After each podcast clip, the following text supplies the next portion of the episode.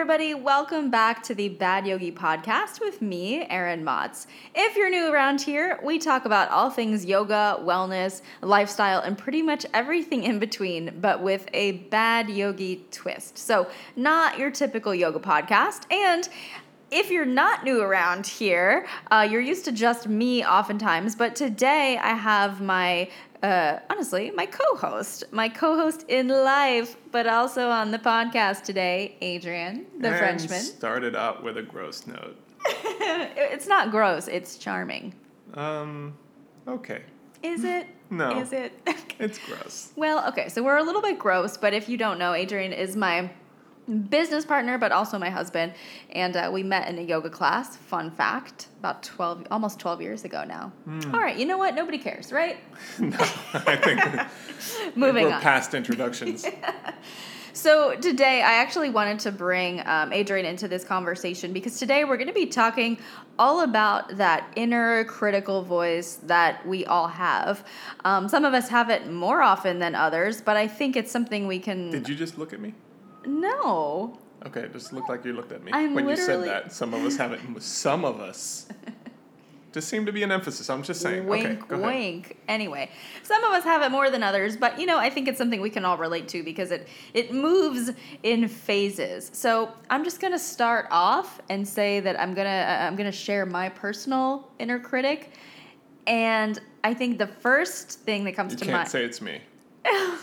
you're my outer critic. Okay. just kidding, just kidding. We have fun. okay. Um, my my biggest inner critic, or my loudest inner critic in my personal life, is actually in my everyday French interactions. And I have to clarify one thing because, and actually, you pointed this out to me. I often say that I don't speak French, but that's not 100% true. By American standards, I speak French. Uh, it's just that you know, when I'm out and about, I speak French in town. I speak French when I have to to French people, but it's not perfect, and I'm a little embarrassed because I know I make lots of mistakes, and I'm just in my mind. I always have that voice that's like, "You're so stupid. How do you not speak this language already?" And also, everyone thinks you're really weird. Everyone here, I bet, thinks you're a total weirdo, and you, they think you're really dumb. This is the conversation in my head when I'm in the world trying to be French. Oh, I thought you. I thought you read my journal. Oh Um, I'm just. I'm just. I'm just joking. No, yeah. So so. Uh, well, first of all, I like how you say by American standards without clarifying what that means exactly. All right. So in America, in- general, and I am generalizing, and for the record, I am oh boy, American. here come the hate comments. No, I am American too. But I I used to be like this as well. If somebody speaks like 50 words of another language, you're like, "Oh, you speak that language." Like people put this on a resume that they speak a language and like you really kind of don't, you just can get by. I took Spanish in high school. yeah, yeah, exactly, exactly. So that's kind of what I'm talking about.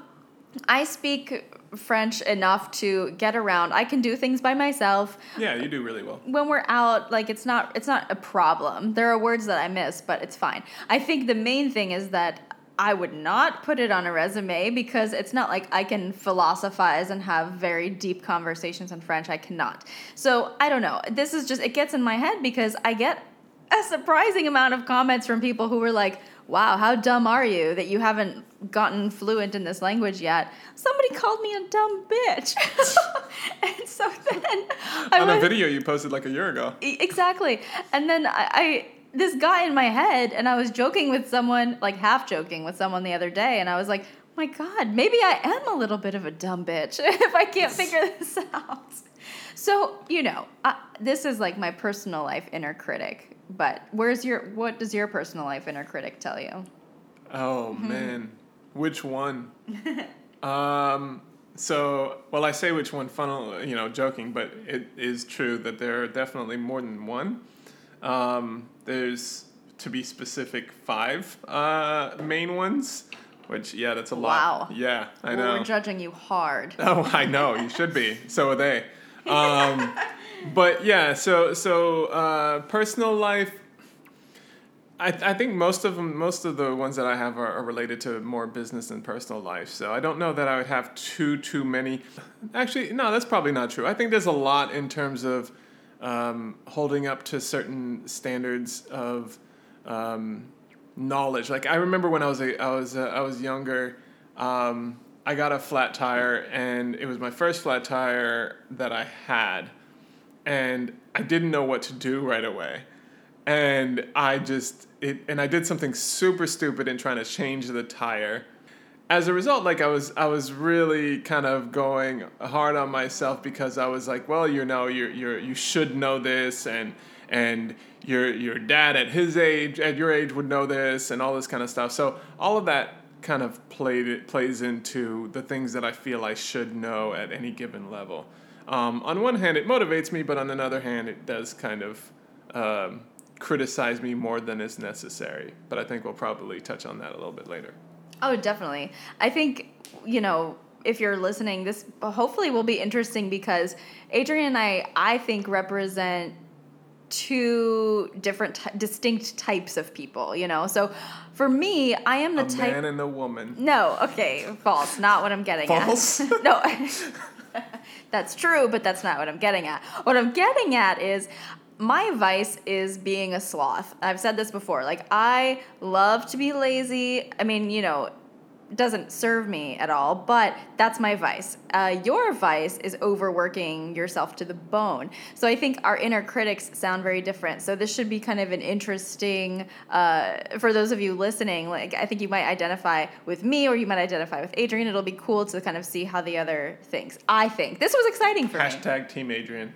Oh no, he did not. Okay, but I wanted to say something that made me. Th- I thought of it when you were talking.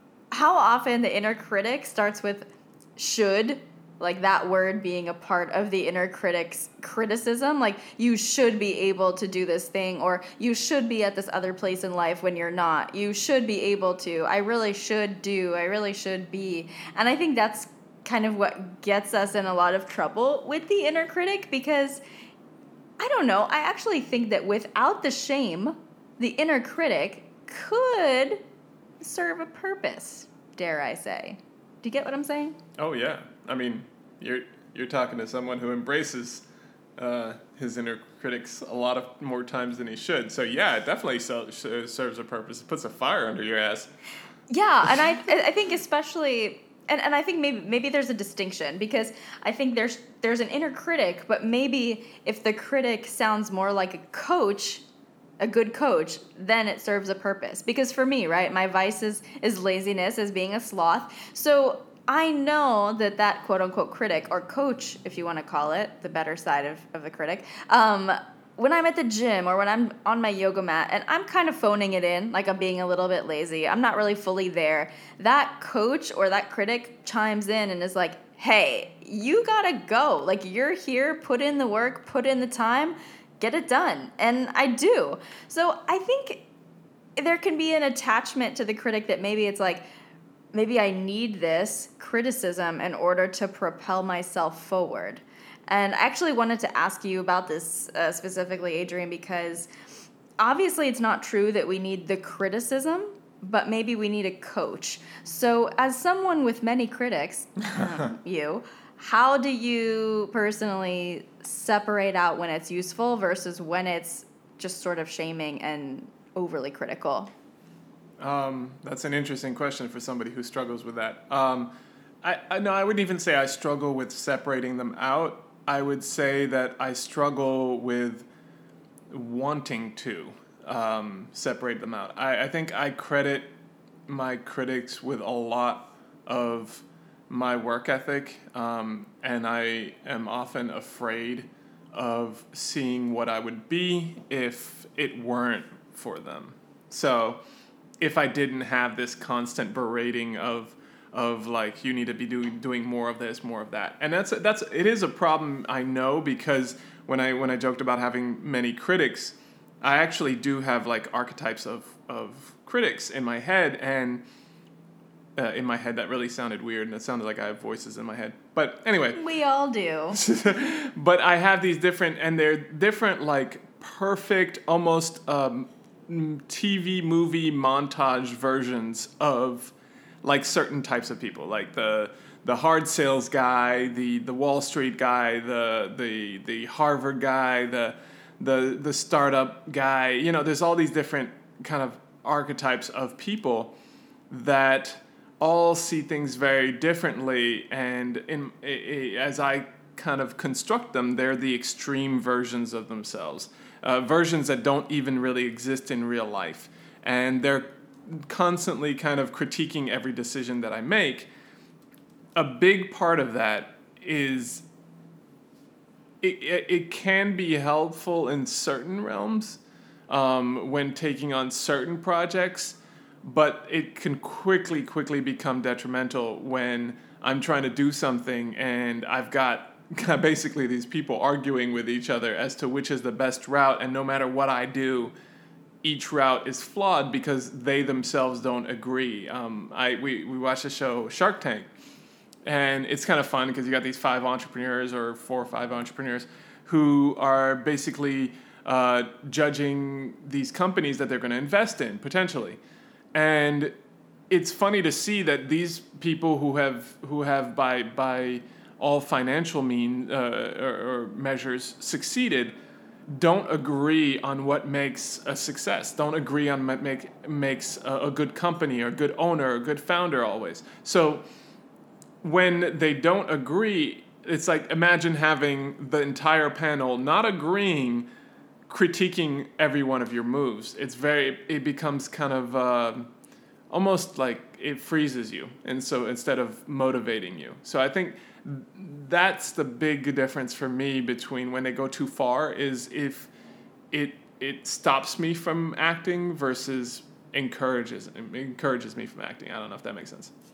Yeah, definitely makes sense. I, I think whenever the critic starts to outweigh the positive self talk, that's when we get stuck. It starts to become anxiety inducing. So I think that's actually a really good if you're keeping notes or anything. That's that's a really good point is how do you know when to like push yourself and stay motivated versus like oh self-love take it easy YOLO. YOLO. Yeah. I think differentiating between the critic and the coach is a good distinction to make because the critic comes with shame. The critic comes with anxiety. The coach wants you to do well. The coach is rooting you on. The coach will push you to do better, but only because the coach wants for you what you want for you. So I think that's a did I kind of get what do yeah, you think? no, no, that no. makes- That, that's a very good uh, Yeah. kind of way way of separating them out. I know for me, most of them are critics.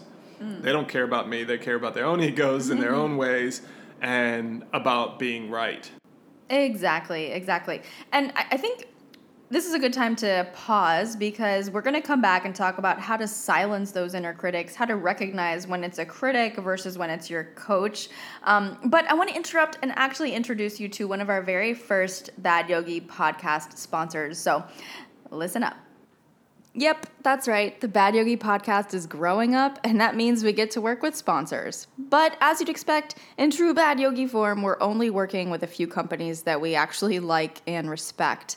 So this week's sponsor is a company that makes products I've been looking forward to using for so long. Living Proof. Living Proof makes amazing hair care products, but what I'm most excited about is that it's finally a company that actually makes good quality hair care products that are also cruelty free, silicone free, paraben free, and safe for color. I don't know if it's the same for you, but I always try to go with the most eco friendly products, but then so many times they just don't work as well. And I know I can't be the only person with this problem. So I was excited when we were able to work with Living Proof because I felt like not only is this a company with morals I can get behind, but also a company that doesn't just rest on those morals. They use science to formulate natural products that work. Living Proof has a full line of products for everything from frizz to damage to getting that extra fullness that you want. Yes, please. So if you're interested in checking them out, head over to livingproof.com slash yogi and use promo code yogi to get a free sample of their award-winning dry shampoo with your purchase. That's livingproof.com slash yogi, promo code yogi for a free sample of dry shampoo with your purchase. And now, back to our chat. So, jumping right back into it, let's sort through this a little bit.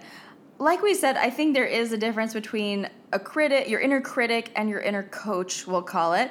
And for me personally, one of the things that I can immediately tell if I'm listening to my inner critic is that comes with some shame or some anxiety uh, with the critic. So, for example, I'll get use like a personal example, okay? And nobody nobody send me any hate mail for this. It's just my own personal experience. But let's say we're gonna go to the beach, and I put on my bathing suit, and sometimes we have those moments where we look in the mirror and we think, oh my gosh, I look so bad, or fill in the blank with whatever negative adjective you typically use.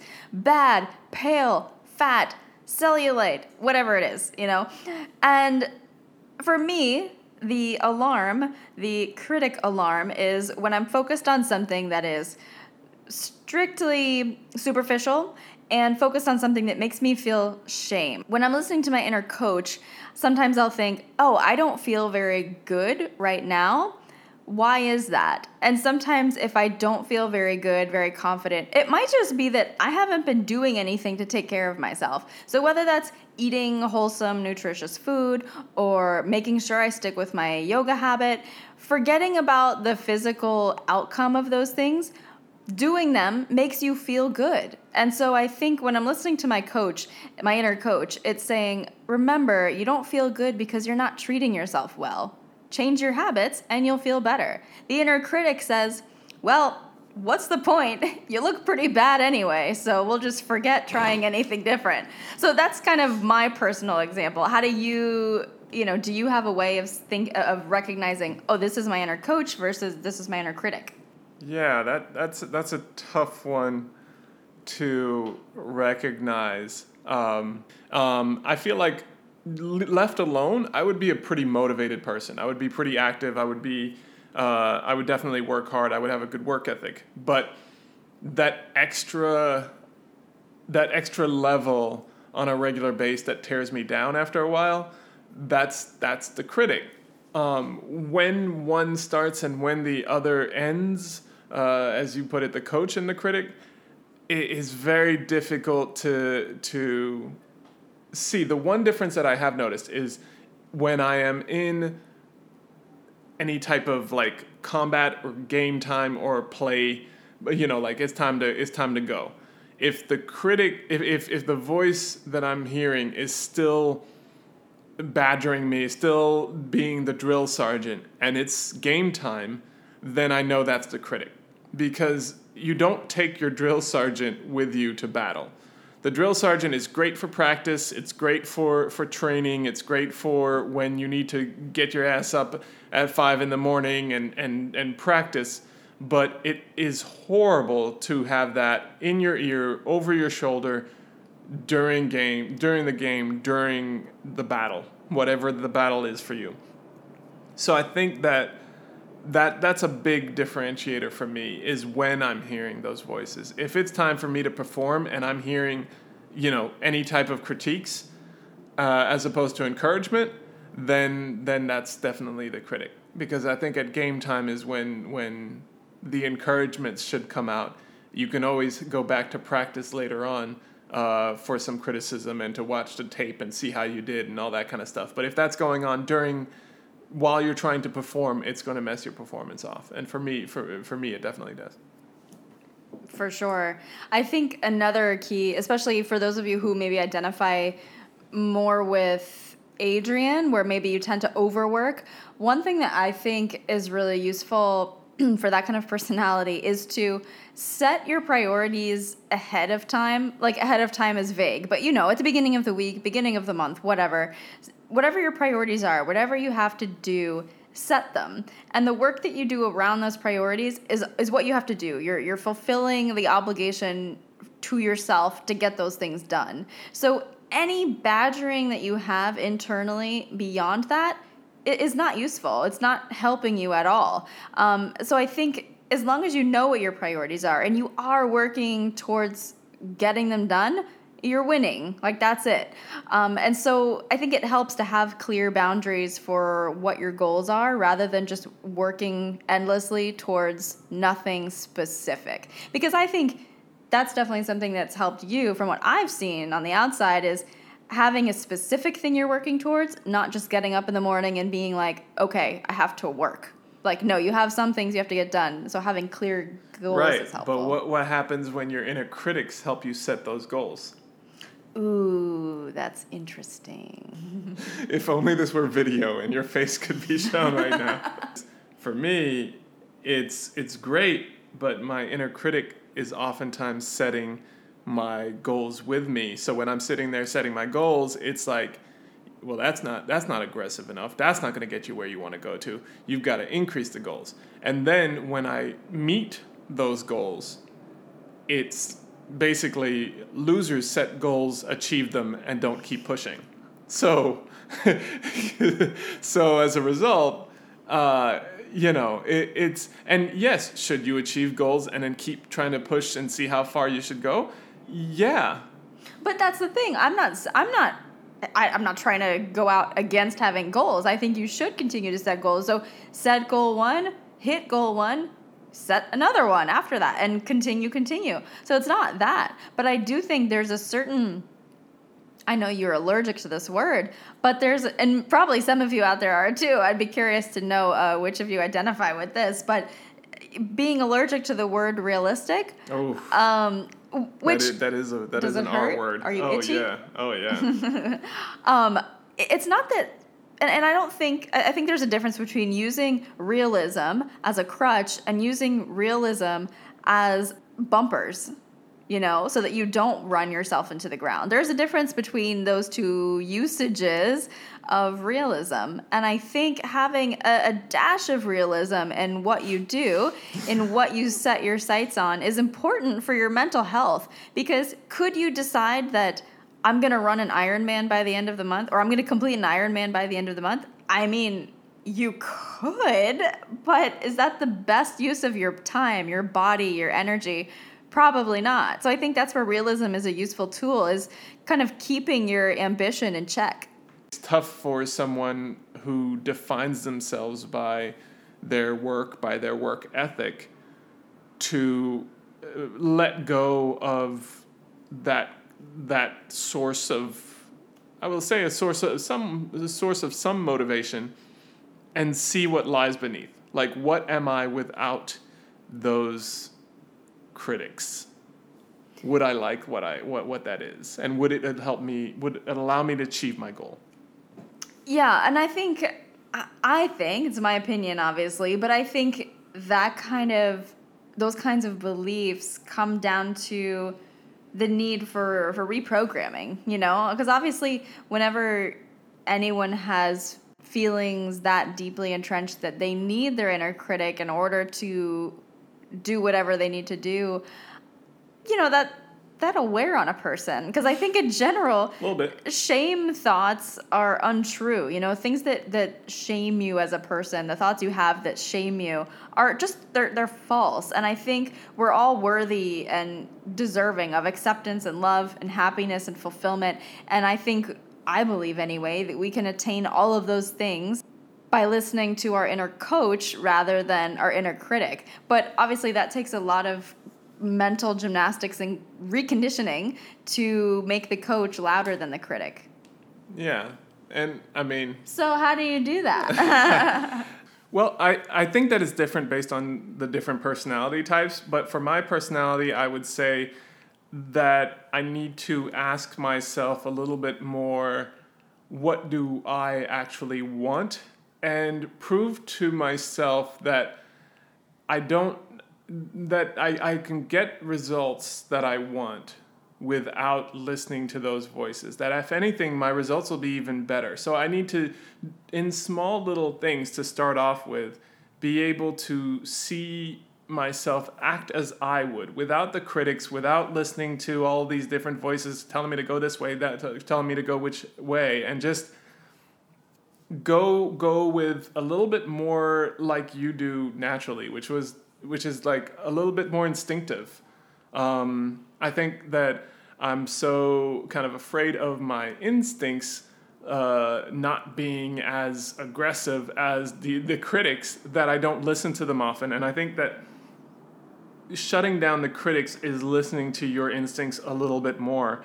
um, especially in my case. And I think whenever I do that, I realize like it's not like I don't work. It's not like I stop everything and and never do anything. Actually, when I listen to my instincts, I tend to do things much more intelligently and and just smarter in general than uh, when I listen to my critics and I'm just doing a lot of busy work.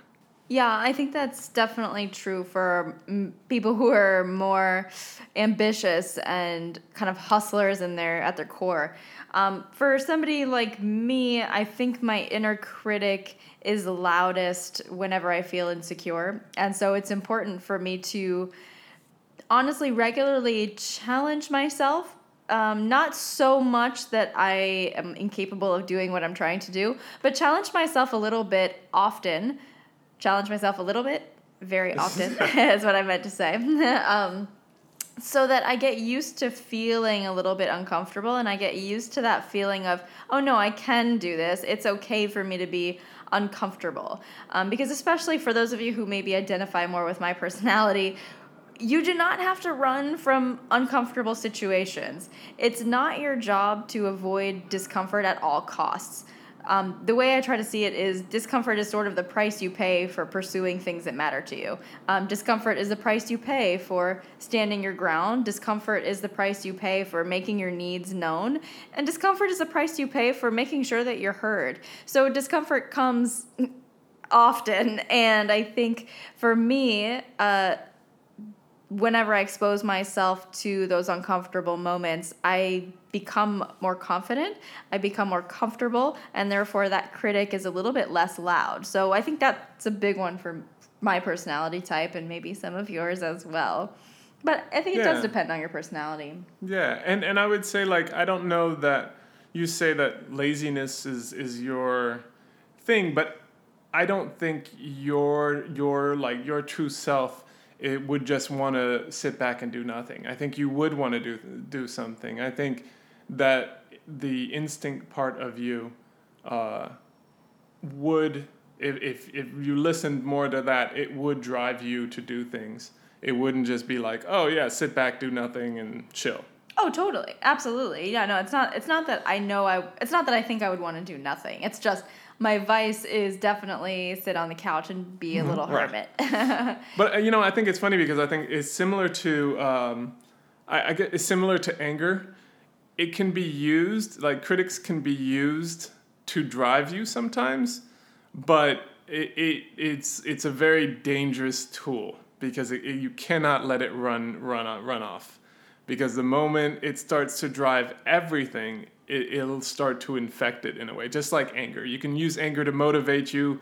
You can use a lot of these, sim- you know, seemingly negative emotions to motivate you. But if you let it become the full driver and lose control of that, that's when it starts to be a detriment more than a help.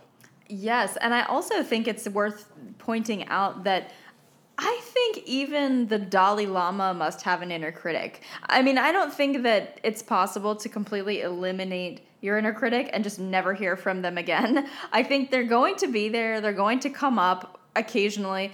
The goal is not to silence them forever because that's maybe an unrealistic goal. there's that word again. there's that word.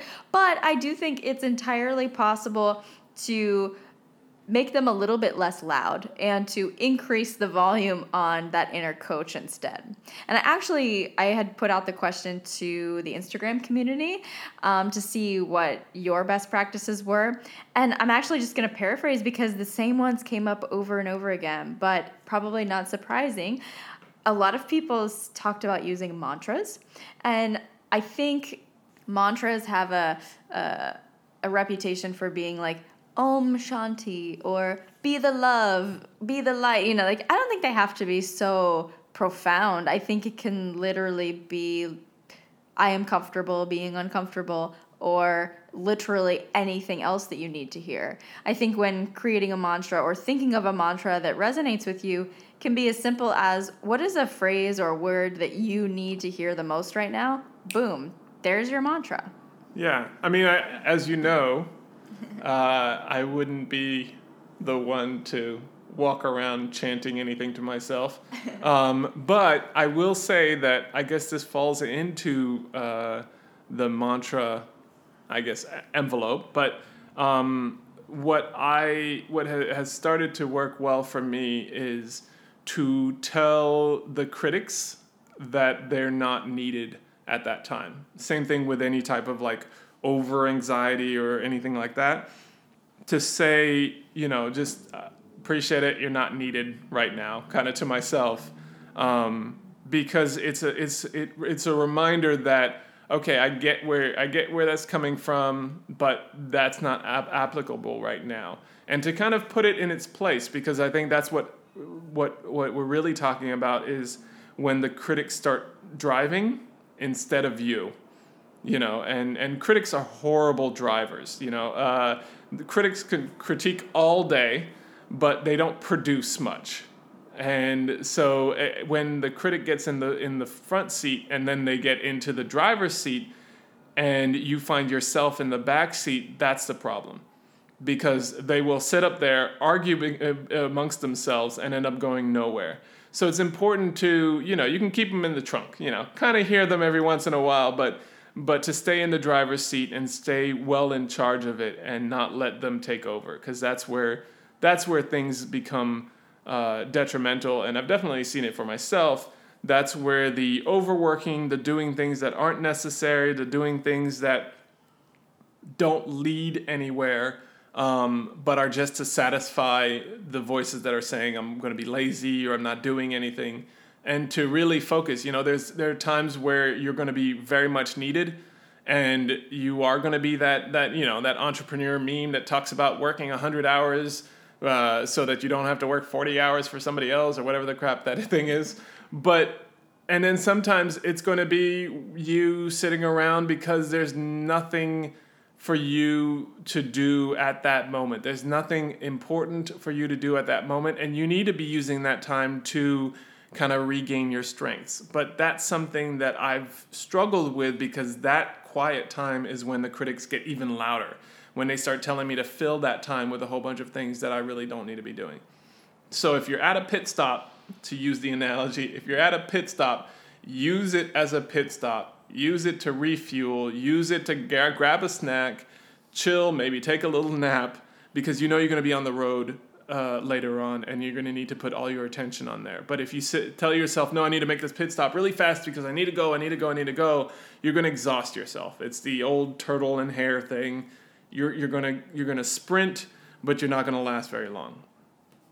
Yes, and also that definitely applies to not just entrepreneurs, but I hope that lands with any of you who are like in between jobs or wanting to change careers or you want to go down a different path and you feel like you're in this in between state, yeah, the critics get super loud in those moments. And it's okay to shut them down and, and put them in the trunk. yes.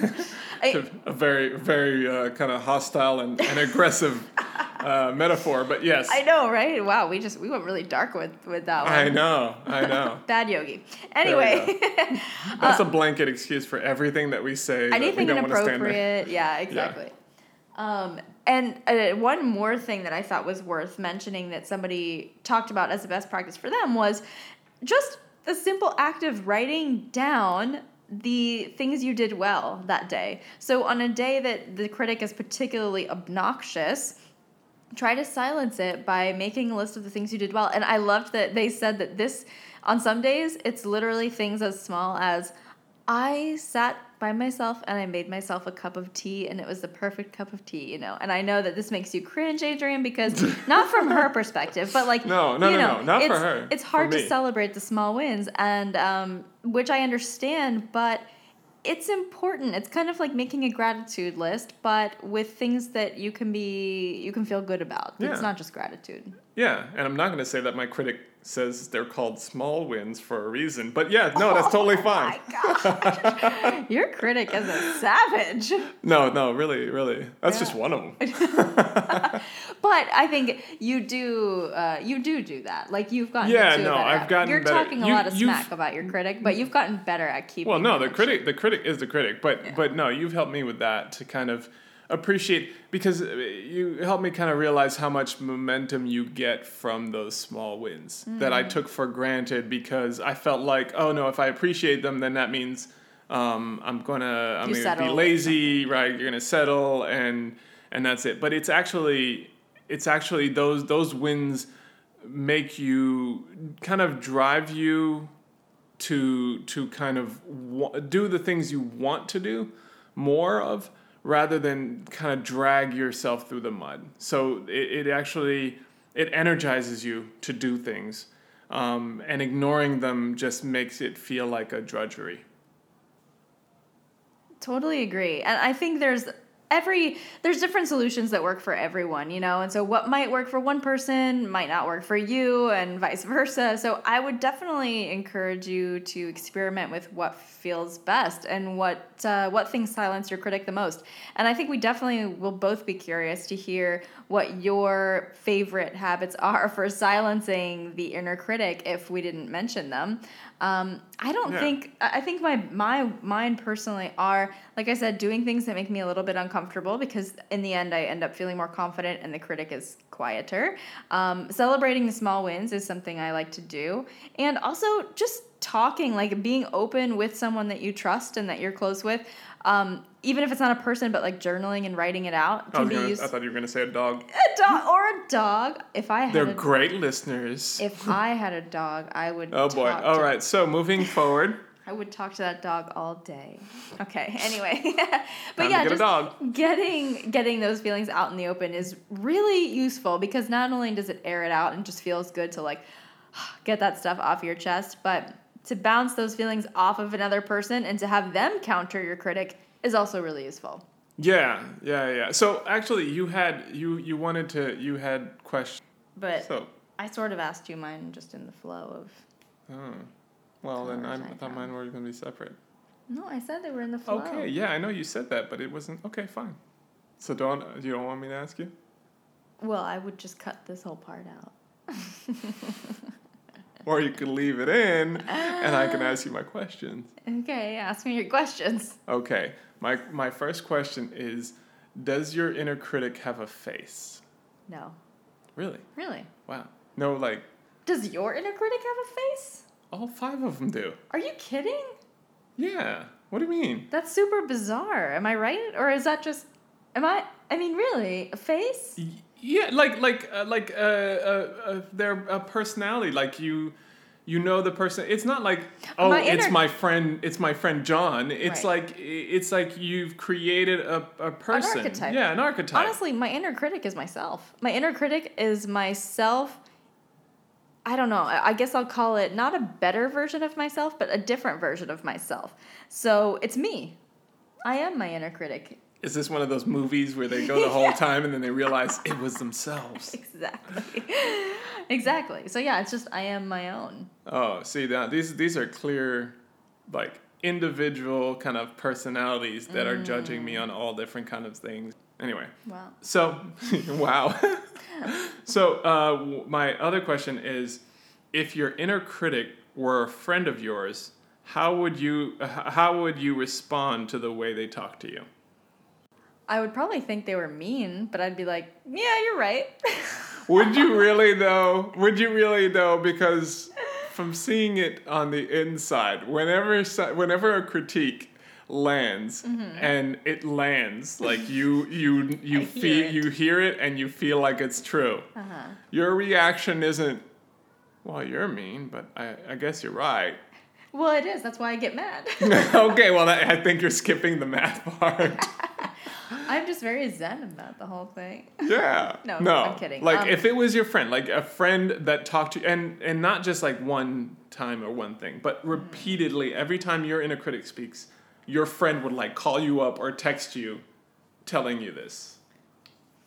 Uh, that would be a very heavy relationship. And uh, I mean, but this is an obvious one. It's like, oh, well, I wouldn't be friends with them for very long, which is true. Because nobody wants to. Okay, but I mean, it's true. But at the same time, I mean, it's kind of. Well, look who you're. Look who is. How?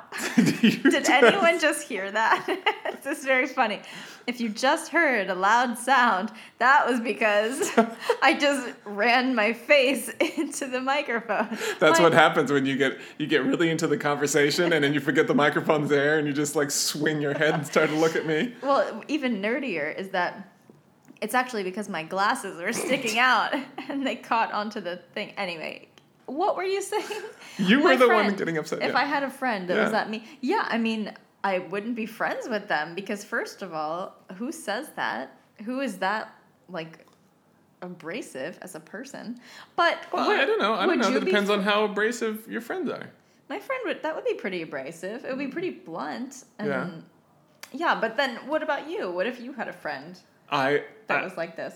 well, that this is kind of the problem with with mine is that if I had friends like that, I would I would probably want them around just to get their approval. And that's kind of the That's dangerous, I know, and that's keeping them in the driver's seat. So it's it's it's kind of for me it's more like okay, nope, I want to I want to detach myself from that because it's not helpful because it's over. It's too much. Uh, to get their opinion every once in a while is one thing, but you know, on a regular it's too much. What is Can you think of a scenario in which your inner coach was in charge Mm-hmm. and made the right call?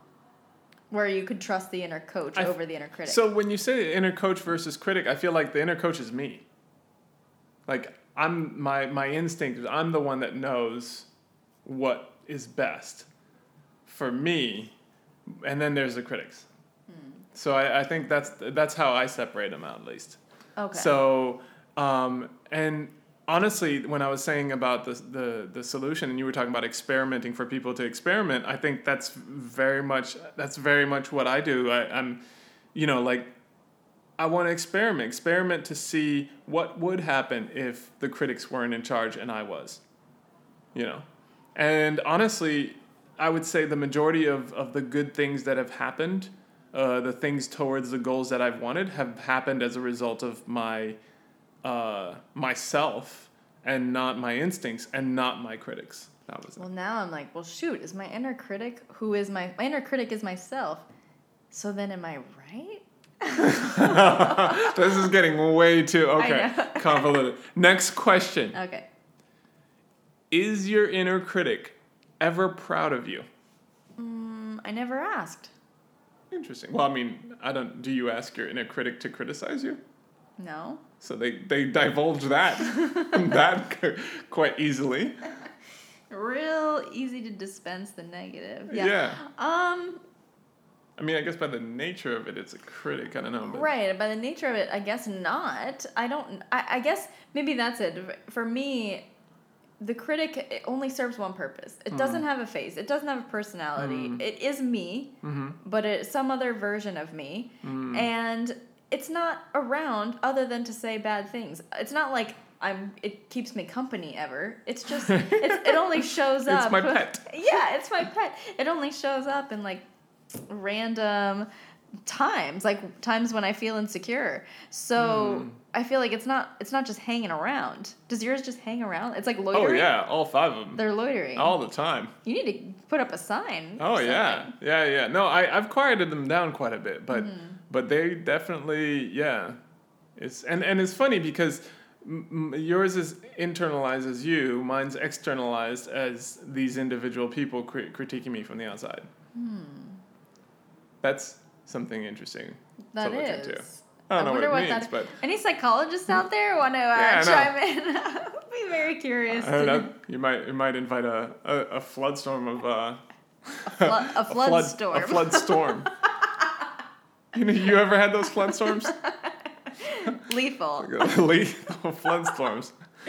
Shouldn't joke about flood storms. We shouldn't joke about anything. Anyway, Okay. those were my three questions. I know they were out of turn, but Well, I just sort of weaved mine in very seamlessly, very artfully. well, maybe you're just more talented. Okay, maybe oh, that's it. Now, come on. Well, you know what? This was a good chat, and I think now is a good time for a dinner or a meal. Let's mull Some all this food. over. It's always a good time for food. No, but seriously, we do want to hear what your best practices are. How do you quiet your inner critic and empower your inner coach? Uh, let us know. Shoot us an email um, from badyogi.com or reach out to me on Instagram at badyogiofficial. And hey, listen, if you have not subscribed to this podcast, do it. What are you waiting for? And also rate it. It really does help the community out because it makes it easier for everyone else to find. Um, I think that covers it for us. Yeah. Do, you, do you have any final Do words? it. If you didn't do it, that's your inner critic talking. We're evil. We're evil. All right, everyone. Thank you so much for tuning in. Uh, again, this is Erin from the Bad Yogi. Well, everything. but this is the Bad Yogi podcast. Yeah, if there are any psychologists out there for that one, could we could we read into this is Erin from you know everything. I said Bad Yogi everything because I was like the podcast, but obviously there's plenty more than the podcast. No, podcast. I know. I think we all understood. I just like teasing you about it. Everybody got it. You know what? This ending has become extremely awkward. And we're signing off in three, Two, Two, one, one. go bad yogi. bye.